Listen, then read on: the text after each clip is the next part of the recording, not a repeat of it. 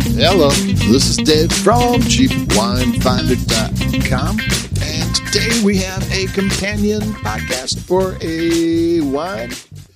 Uh, the Caretaker Santa Maria Valley Pinot Noir 2017, which is a 9.99 Trader Joe's uh, exclusive and it's made by the uh, Central Coast Wine Warehouse, which has been making wines for Trader Joe's, contract wines. You know, they uh, Trader Joe's they'll either go to Trader Joe's or Trader Joe's goes to them, and they, you know, I want a wine, this type of wine in this price point, and they'll make it for them.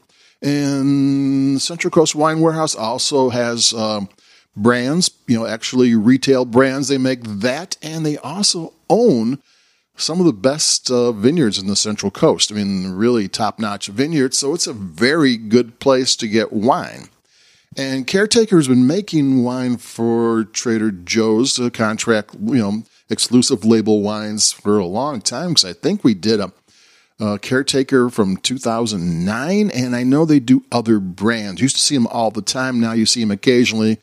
Um, other people have moved in uh, and make wines for Trader Joe's now, but uh, you know this is an old time this has been around. This this wine has like a length of a lot of retail wines. Sometimes with trader joe's wines it's one or two years two vintages and you never see them again but this one's got a track record and they also do cabernet sauvignons and that type of thing. Okay santa maria valley um, what is that? That is the northernmost uh, ava in Santa Barbara, California, which is about 100 miles north of Los Angeles. Normally speaking, uh, Los Angeles area, even the coastal Los Angeles area, is too warm to be growing Pinot Noir, Chardonnay. You probably can get away with some grapes, uh, you know, some maybe inland varieties, you know, um, but because a just a, a, just a freak of nature, um, it's like a triangle area goes out into the ocean on the uh, on the coastline. So they have water on the north and they have water on the south, and the vineyards have the cooling water from the Pacific Ocean, which is a very cold water ocean. And the Santa Maria Valley is the northernmost one, and it actually opens up to the ocean. So the winds come funneling through the valley. So it's always got cold weather coming through and it's got the cool nights and it's got the morning fog and um, even though it can get warm during the day, it's the cool nights and the, you know, the the warm weather during the day to get the grapes engines going, and then it cools off at night and it slows everything down, and then the day gradually warms up and burns the fog off, so it doesn't get too uh, hot for too long. It's a good growing area. It's also, if you ever saw the movie Sideways, Santa Barbara's where the movie Sideways uh, was located when those two guys went on their wine trip. Um, and I don't know if you remember that, but if you ever see it on Netflix or wherever, you should you know kind of give it a watch. I think it's kind of dated at this point, even though it's not that old a movie, and it, it but it kind of made started a Pinot Noir craze back when it started, and it um, it, it, it, gave a boost to Pinot Noir and it kind of killed Merlot for a long time because the the you know the main character loved Pinot Noir and hated Merlot and for some reason that was enough to cause a shift in the wine buying public. It's very weird.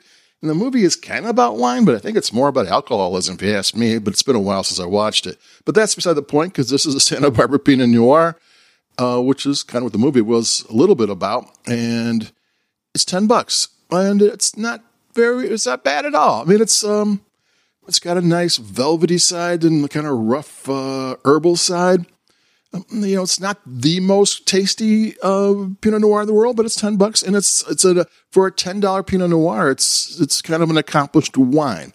Um, it's not my favorite in the world, but it's uh, uh, but you know, taste is subjective, and it but it's it's a solid Pinot Noir. Um, you know, I think it could use another maybe um, maybe a little more six months of uh, in the bottle before you drink it. It's a 2017, but there's a little rough spots here and there. Um, chill it out a little bit, and it might even get better. But it was perfectly drinkable, and I kind of liked it. And for a wine that's nine dollars from a good AVA, where you know Pinot Noir, and it's um, and they drink it now Pinot Noir at that price is pretty good. Um, you got to remember Trader Joe's because they're making a contract wine because they they're sort of cutting out the middleman. They don't do it completely, but they do it um, to a good extent. Uh, they can get they can sell their wines for a couple bucks, sometimes more than a retail brand can go.